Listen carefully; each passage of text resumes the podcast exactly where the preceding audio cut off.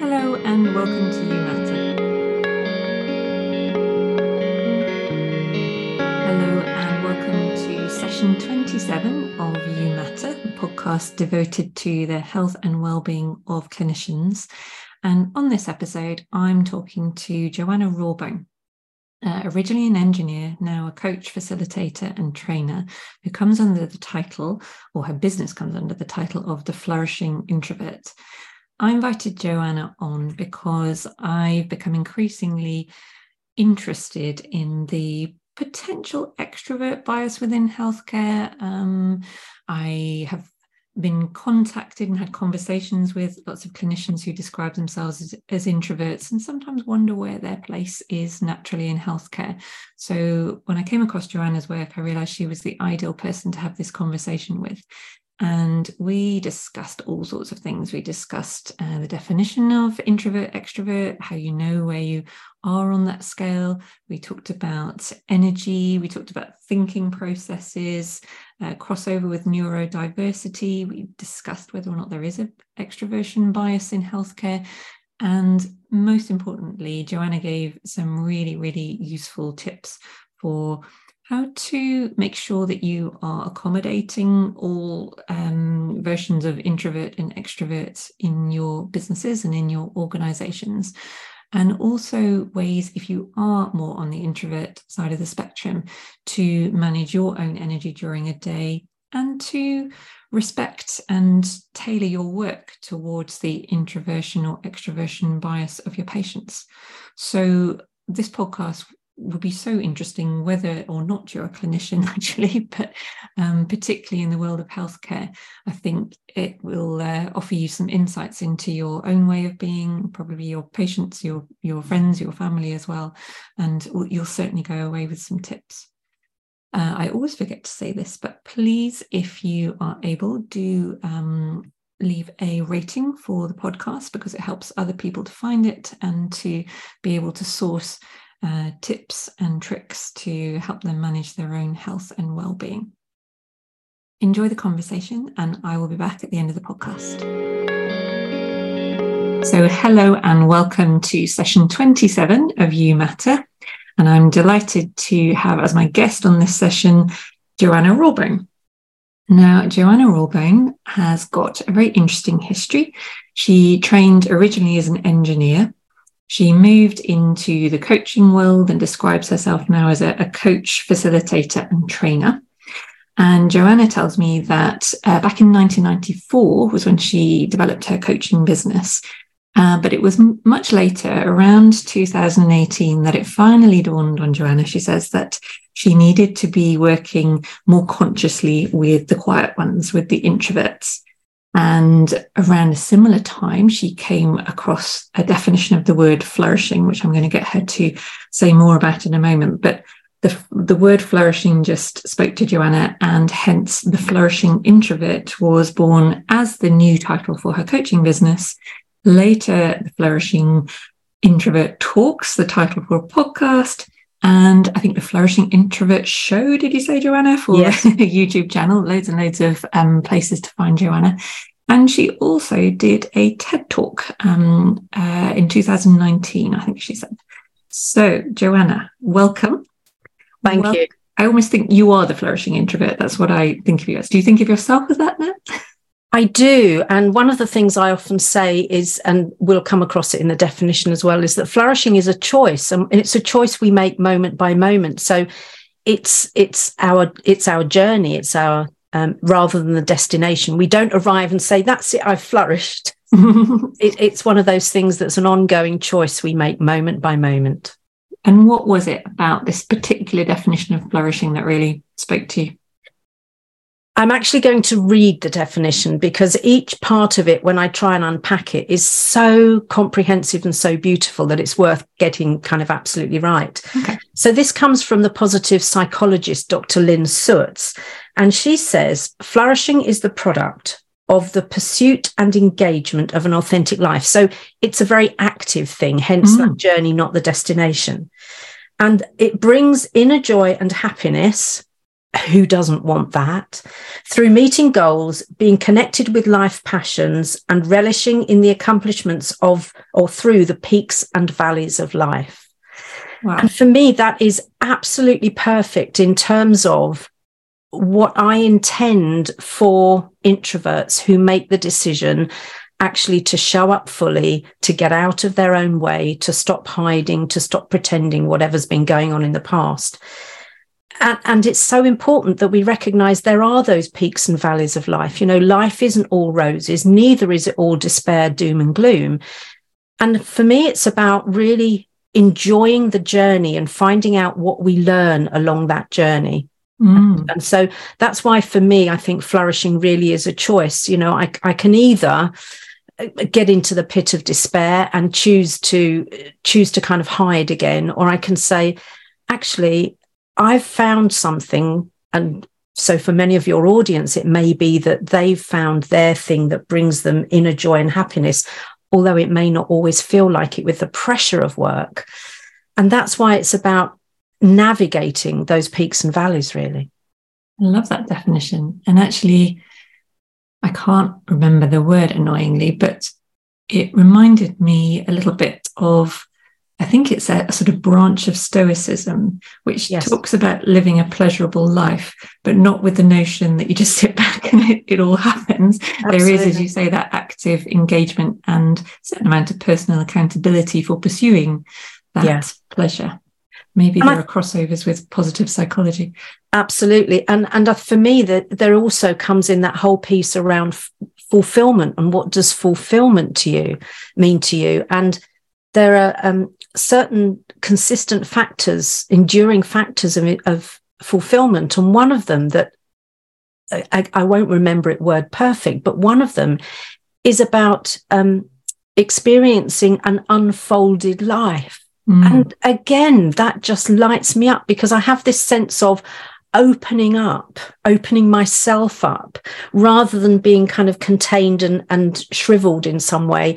So it also plays into the Marianne Williamson thing of, you know, you're playing small doesn't serve the world, and opening up so that what I'm doing is using my natural abilities and my strengths just seems like such a wonderful thing to do. And I can see how that fits so perfectly with the notion of a perception of a closed up introverted person, and then absolutely. That potential for opening up. So we haven't even got to the word introvert yet. We're on definitions. That was going to be my first question, but the flourishing bit was really interesting. So how do I know I'm an introvert, Joanna? Obviously most of us in our lifetime have grown up knowing about the archetype introvert, extrovert, and there's a tendency, even when you're a child, I think, to try and decide which you are. These days, the more I read, more times than not, I can fit myself into both definitions all the time. Yeah. So how does one know if one is an introvert? This is such a great question, because there are so many things that are conflated with introversion, so we need to kind of unpack some of those as well. And there's also this notion that it is a continuum, and of course we can be a bit of both. So for me, the way that I help people understand whether they naturally identify as introverted or extroverted is where they get their energy from and what drains their energy. Okay. So typically the introvert, and if we go back to Jung's original definition, you know, introvert means to focus inwardly. Mm-hmm. And typically what happens, or what we know now from studies, is that we are already, as introverts, we are already overstimulated mentally. So the external stimulation that, let's face it, these days is everywhere, can often just tip us over the edge. It's too much for many introverts. So we can't judge whether somebody is an introvert or an extrovert by the way they behave, because I'm absolutely an introvert, and yet I can turn on the extroverted behaviors when I need to, when I'm training, sometimes when I'm facilitating, certainly when I'm emceeing big events. You know, they're the times where I need to have a certain energy. I need to have something about me when I'm networking, for instance. But in each of those occasions, when I feel my batteries drain, what I need to do is to go away and recharge quietly. Yeah. So either lock myself away, take myself on a long walk in nature, get out, do some gardening, maybe some craft. I love knitting and cross-stitching, not that I get much time to do it. Or as my husband and I often joke, be with each other in companionable silence. So nice. We can be together, but not necessarily have to talk all the time. And all of those things are ways in which I recharge my batteries. That's distinct from typically somebody who identifies as an extrovert, who needs that social interaction in order to recharge their batteries. Mm. So when they are feeling their batteries drain, imagine them in a library or somewhere quiet where there wasn't enough energy or stuff going on, they would feel their batteries drain. And that's where what they need to do is get out and talk to people, be in a busy, noisy, bustly kind of environment. Mm. And so in the same way that we can be a classic introvert, and I've got a quiz that people can take that helps them understand what type of introvert they are, I can be a classic introvert, which is an introvert with introvert tendencies, or I can be an introvert with extrovert tendencies, which means I have access to some of those extroverted behaviours, but in a way that doesn't drain my batteries as if I were pretending to use them. No, I have natural access to them. And likewise, we can have absolute natural extroverts or extroverts with introvert tendencies. Mm. So for me, the big telling thing is, when my batteries are draining, where do I go to get my energy? That's for me the big test.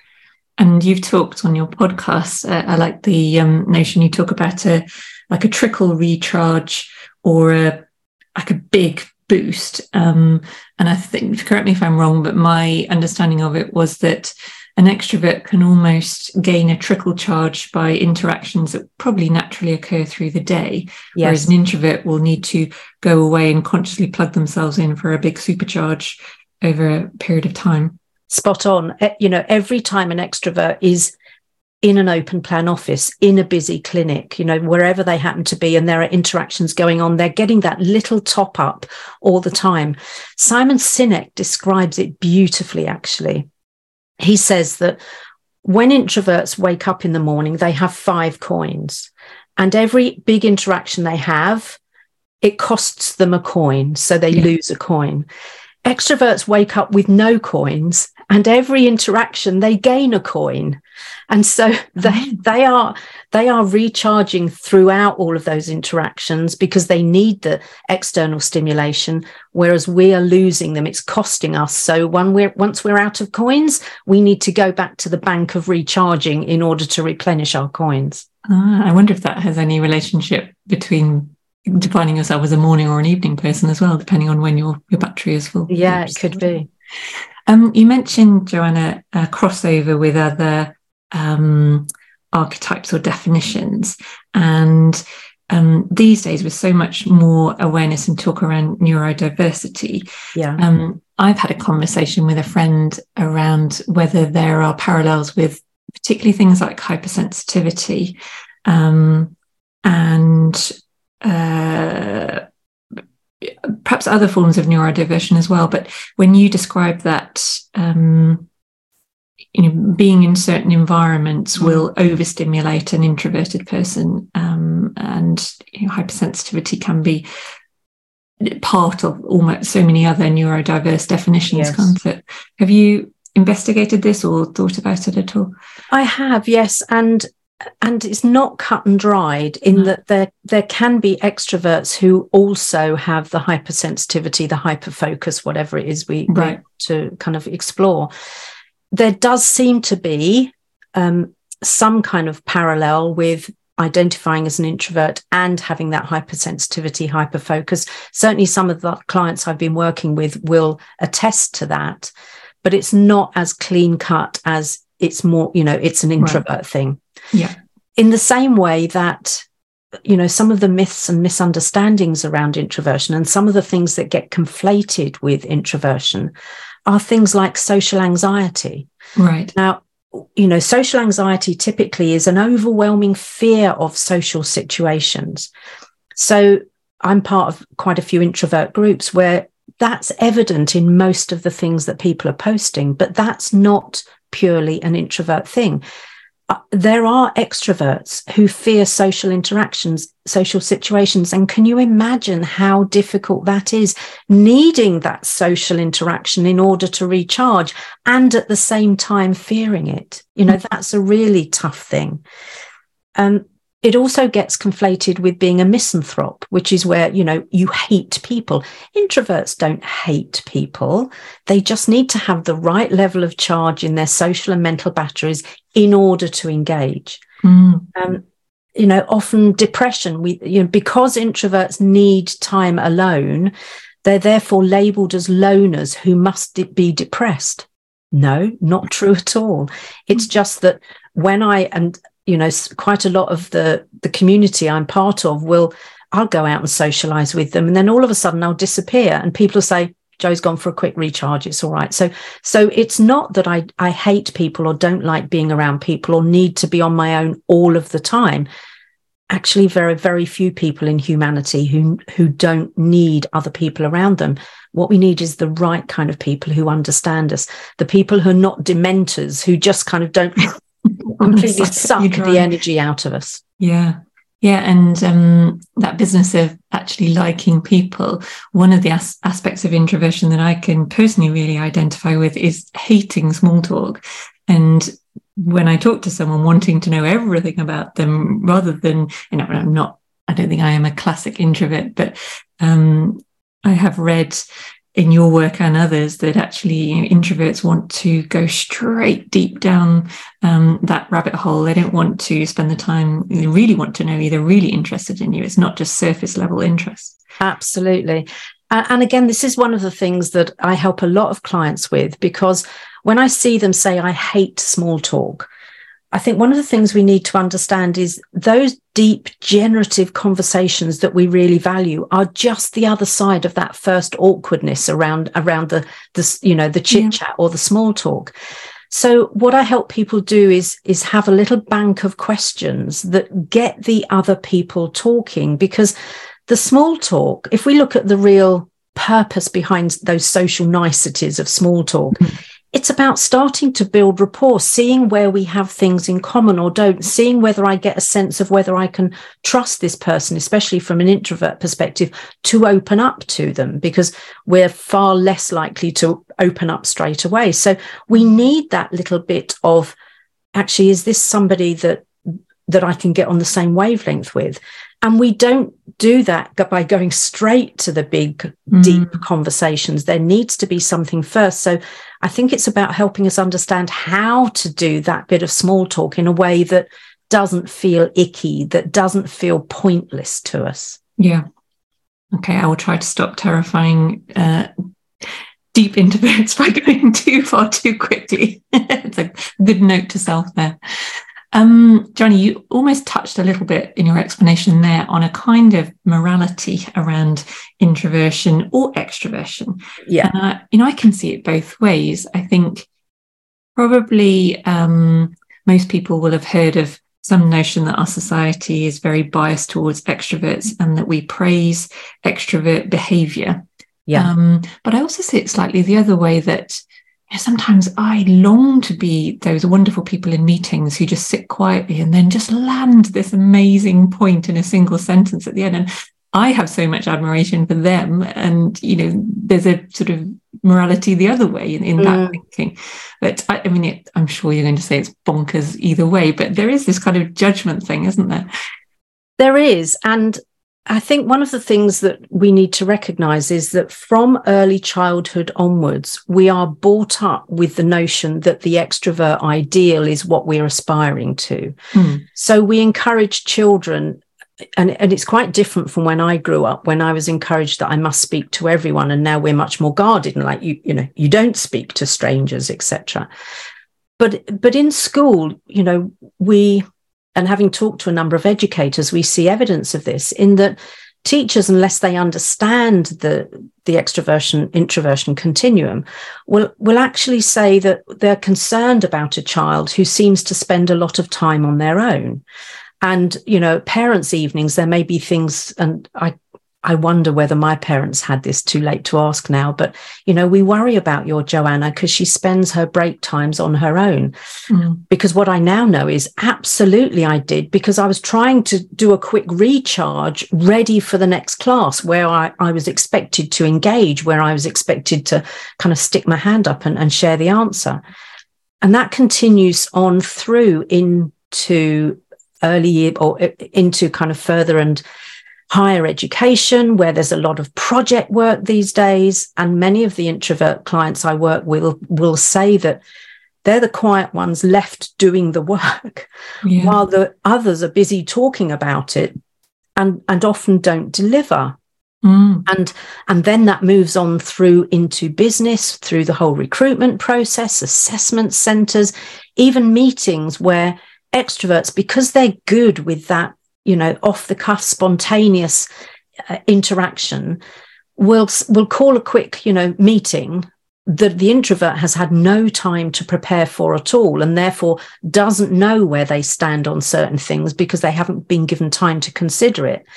And then during that meeting are considered often to be disengaged or not having a point of view, when actually what we need to recognize is that if we want to create that inclusive in culture where people do feel psychologically safe, then let's give people a chance to prepare so that they know what their point of view is, so that they can show up as themselves rather than what I did for two decades, which was pretending to be more extroverted because that's what society seemed to demand.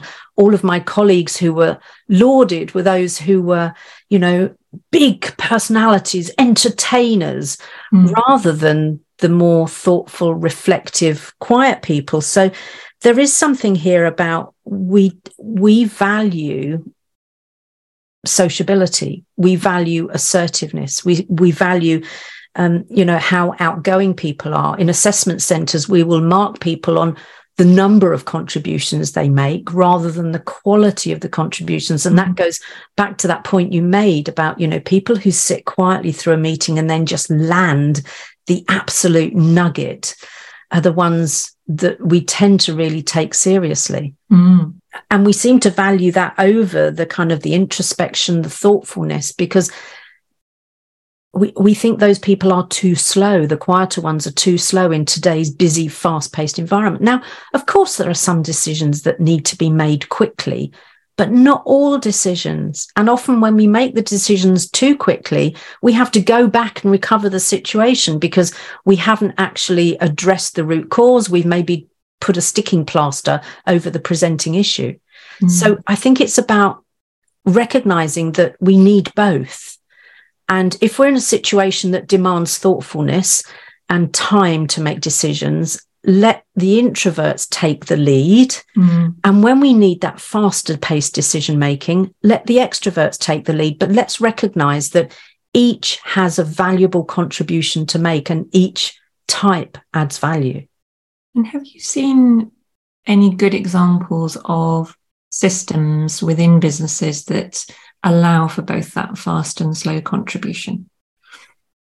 I won't say necessarily systems, but I think there is something around the way we approach, for instance, problem solving and decision making. In that, you know, as soon as we have a robust process so that what we're doing is kind of diverging and making sure that we're getting a raft of different thoughts and ideas on a problem before we then converge again and make our final decision.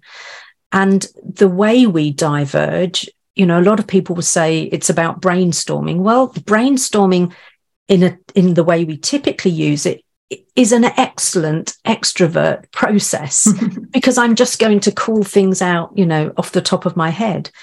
Whereas if we do that kind of silent, make a few notes yourself on sticky notes and then stick the sticky notes on the wall and see where the commonality is and where there's a pattern, we're now playing to both of those preferred types. And possibly what we need to do is the quiet process first, then let's join it up.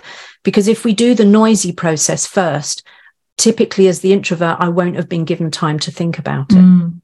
And that really sounds like what I've heard you describe as the say, think, say process of the extrovert who thinks through talking, and the think process of the introvert. It's also reminding me of a couple of coaching clients I've had recently who I haven't particularly sort of thought of as introverted, but now I'm reflecting.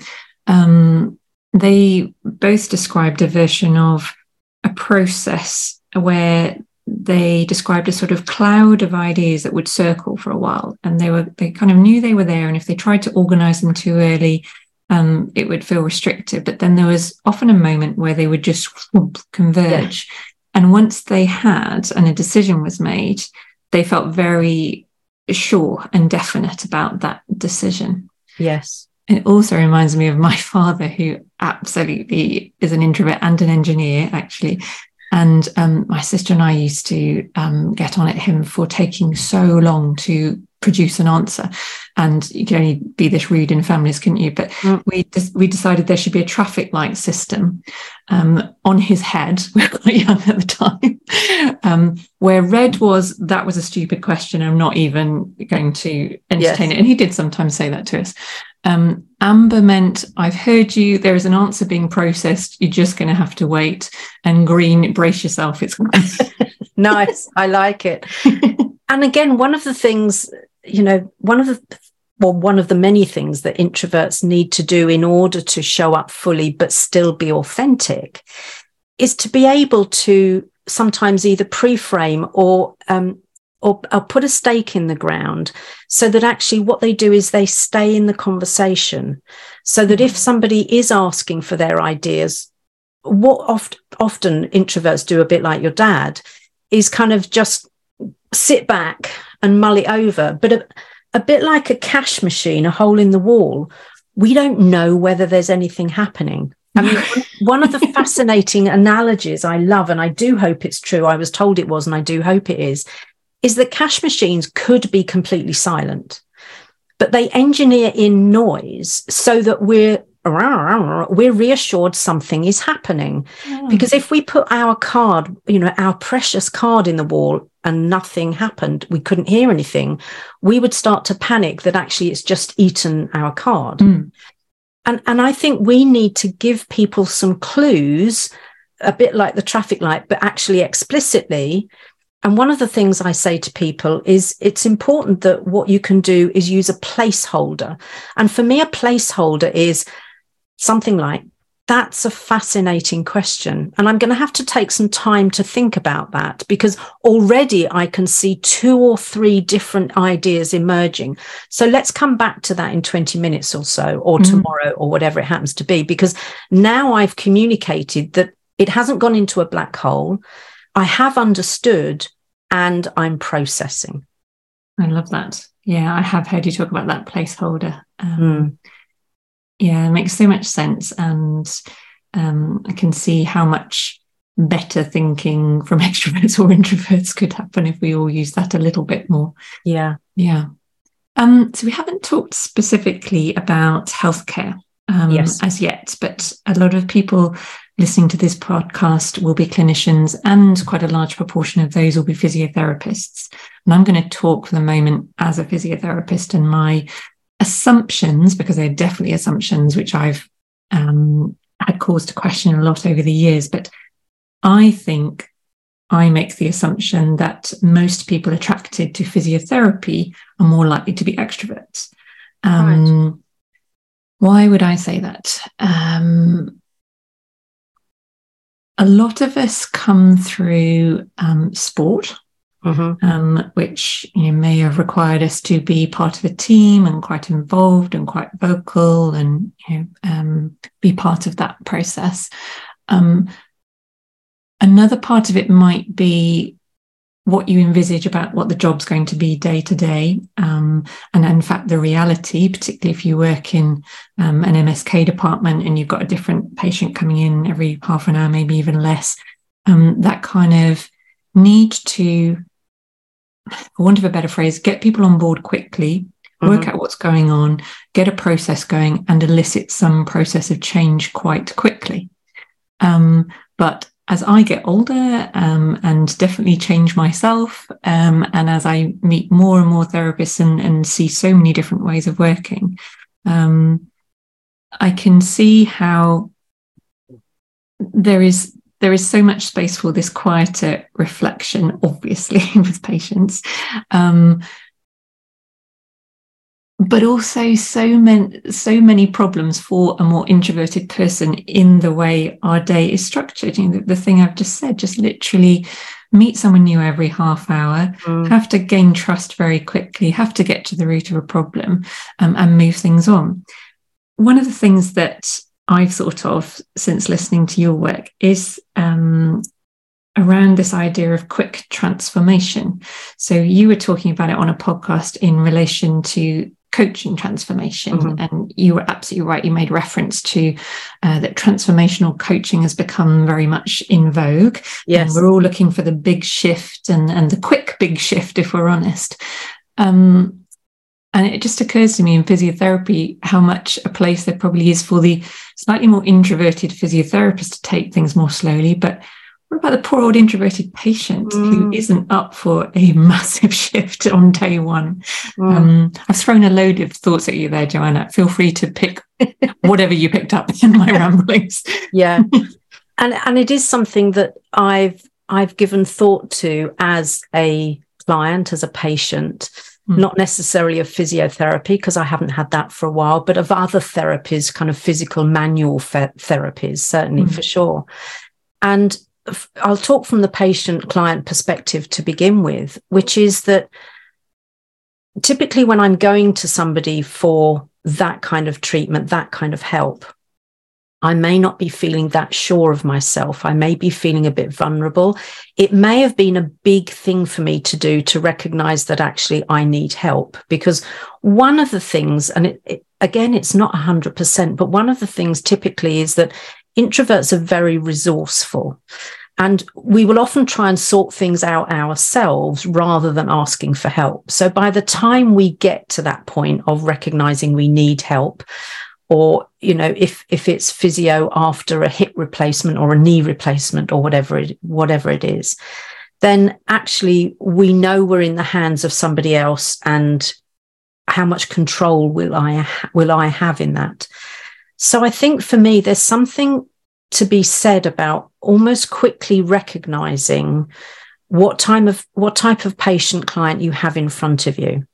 Is it someone who is going to open up fairly quickly and comes in kind of full of bounce and verve, and, you know, is, when you say, how are you today, gives you a whole long stream of things?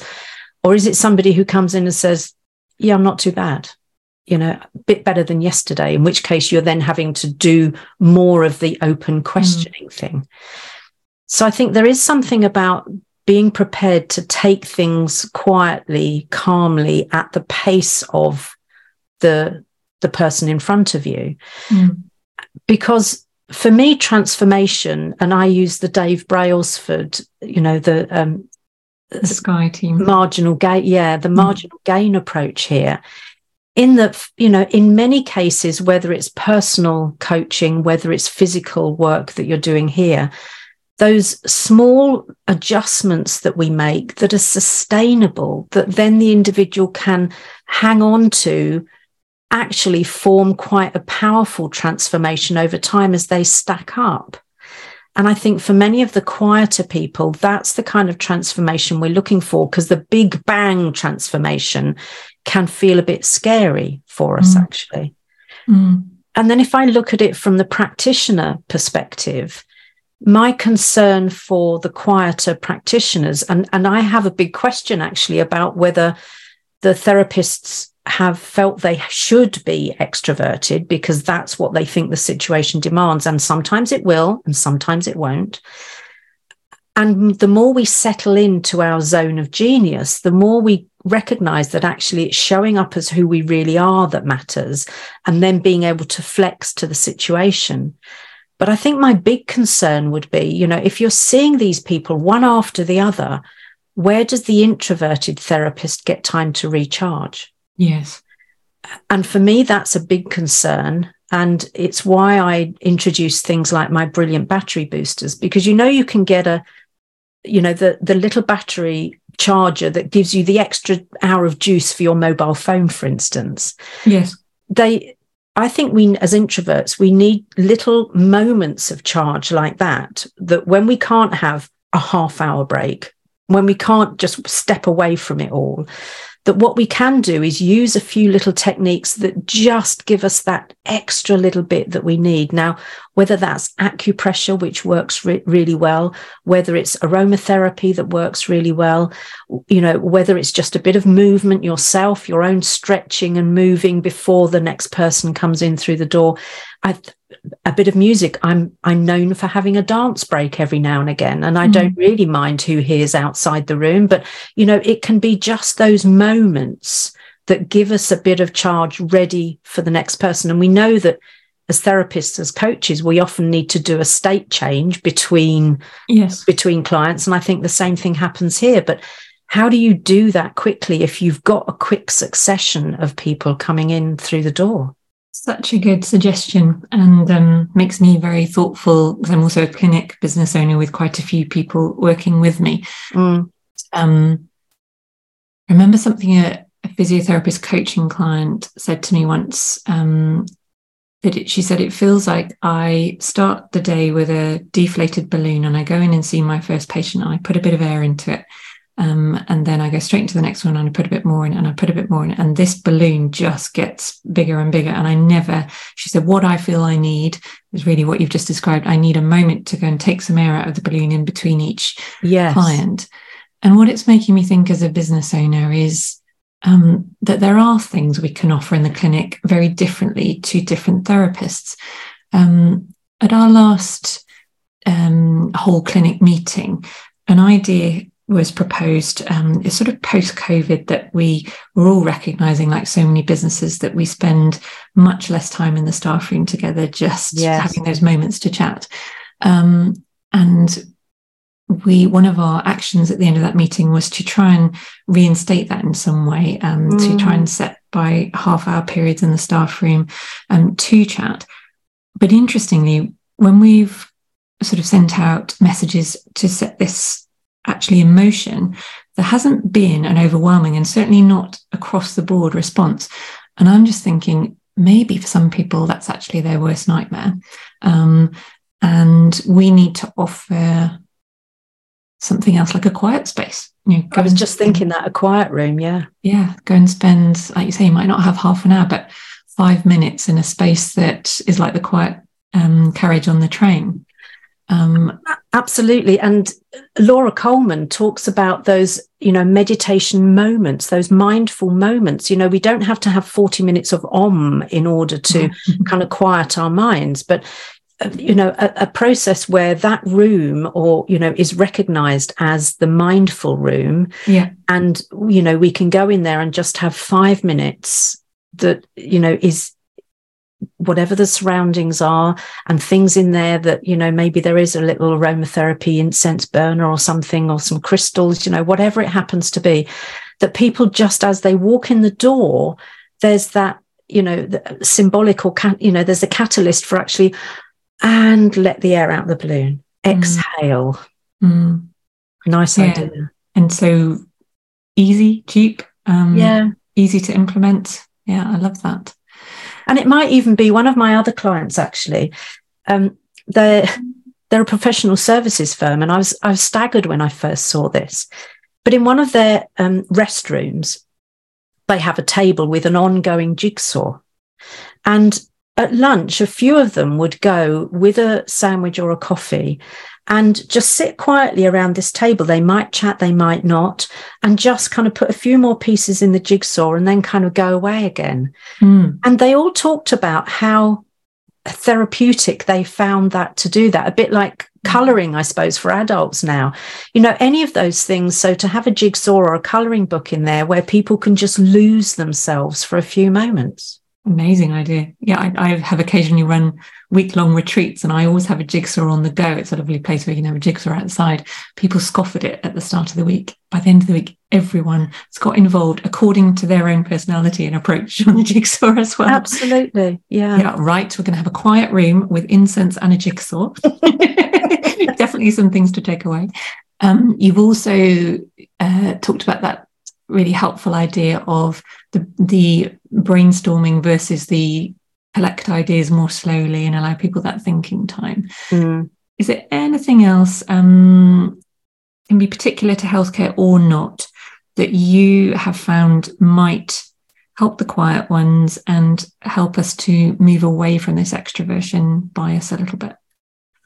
I think one of the big things is introverts typically need time and space. Mm. So we need space to recharge. We need space to gather our thoughts. We need time to gather our thoughts. So just being really mindful that an impromptu meeting isn't going to work. So when there are some decisions to be made or some problems to be solved, that we give people 48-hour notice where possible, mm-hmm. so that they can start to mull things over in their own minds, so that they come to the joint meeting with some thoughts of their own. They can then contribute those into that kind of more spontaneous problem solving, but they've been given the heads up. They know what their ideas are, rather than just saying, okay, we've got a problem, let's get together in 5 minutes and sort this out. Now, sometimes you do have to do that.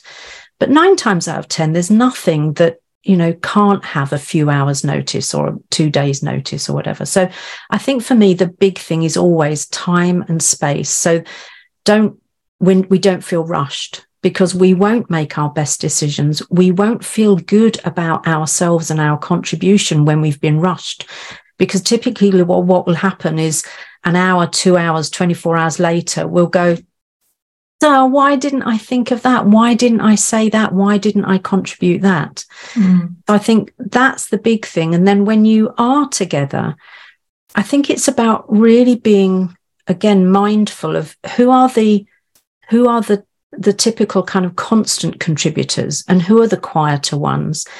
And what doesn't work for many of us is to say, Joe, you haven't said anything yet. Is there anything you want to add? Because no, that puts me on the spot. But one of my clients does this really great thing where they say, okay, we've explored that. I'm going to leave the decision-making process open until tomorrow. So if any of you have any more ideas, mm-hmm. come to me before tomorrow, or just pop it in an email, and we can make sure that we incorporate that in the final decision. And again, that allows the more reflective, quieter ones, if they couldn't get heard in the meeting, to still contribute. Mm, fantastic. Well, Joanna, you've given me a lot to think about as a clinician and a business owner, some really good ideas, some really practical advice. I'm going to not worry so much whether I'm an introvert or an extrovert, because I can hear that it fluctuates. Well, and yes, and because it's not the behaviour, it's that recharging need. And people will often say, oh, I'm an ambivert, I'm a bit of both. And Jung did talk about ambiverts, but typically, or you know, what we know about ambiverts is that they are equally recharged. So when their battery's drained, they can either go out into any noisy, busy, lively environment and engage in the banter, or they can go off on their own. And typically there are few of them, but not as many as we think. Really interesting. Thank you so much. You mentioned a little profiling tool, or yes, test. Is that something we could add as a link in the notes to this so people could have a look at that if they wish? Absolutely, yes. It's very simple, and you can find it on my website, which is obviously just flourishingintroverts.com, but it's just yourintroverttype.co.uk, and that will get you to the quiz. And if you're an extrovert, it will chuck you out after the first 2 questions. Oh, really? So if it gets you past that, then you'll get in to understand what type of introvert you are. And there are 6 types. There's, you know, the classic, and then the 5 other kind of blend types of introvert that have access to those extrovert behaviours. And if you, it, for instance, come out as an engaging, sociable, dynamic introvert, which is quite possible, nobody who knows you will accept that you're an introvert. They'll say, you're not. I've seen you on stage. I've seen you in meetings. I've seen you at parties. There's no way you're an introvert. But what they don't know is that thing, when the battery's drained, I'm away. Oh, well, I'm definitely going to go and do that. That sounds really interesting. You mentioned your website. Is that the best way for people to learn more about what you do and get hold of you? Absolutely. So flourishingintroverts.com, you'll find my TEDx talk, you'll find my podcast, you'll find my TV show. You'll find some freebie downloadables like the brilliant battery boosters I talked about, like raising an introvert child. All of those free things are there, plus a few other bits and pieces. So that's apps and the quiz. So that's absolutely the best place to find everything. Amazing. I'm sure people are going to enjoy that. And actually, on the back of this podcast, Joanna, the week after it's released, I'm going to run 5 days of hopefully very useful resources for introverts. And I'm going to go and draw your website to see what I can find on there to back those up. But yeah, I think you have given so much inspiration to people who would naturally identify as introverts. And I think you've probably helped certainly me, and I'm sure people listening, to understand how to manage other people on all ends of the spectrum. And that can only be good for all of us, can't it? Absolutely, because, you know, for me, the time has stopped either for introverts to feel they have to pretend or to feel that they're not good enough because they're not like the extrovert ideal. You know, yeah, we all add such value. Let's really recognise that. Lovely. Thank you so much for being a guest, Joanna. I really enjoyed the conversation. Me too. Thank you, Jo. There you are, introverts, extroverts, ambiverts, and everything in between. I hope you enjoyed the conversation as much as I did. What a font of knowledge, what a thoughtful person Joanna is, and what a load of useful tips she had to help us navigate our own lives, those of our patients, those of the people we work with. I hope you are able to take away some things to really put into practice in your life and in your workplace.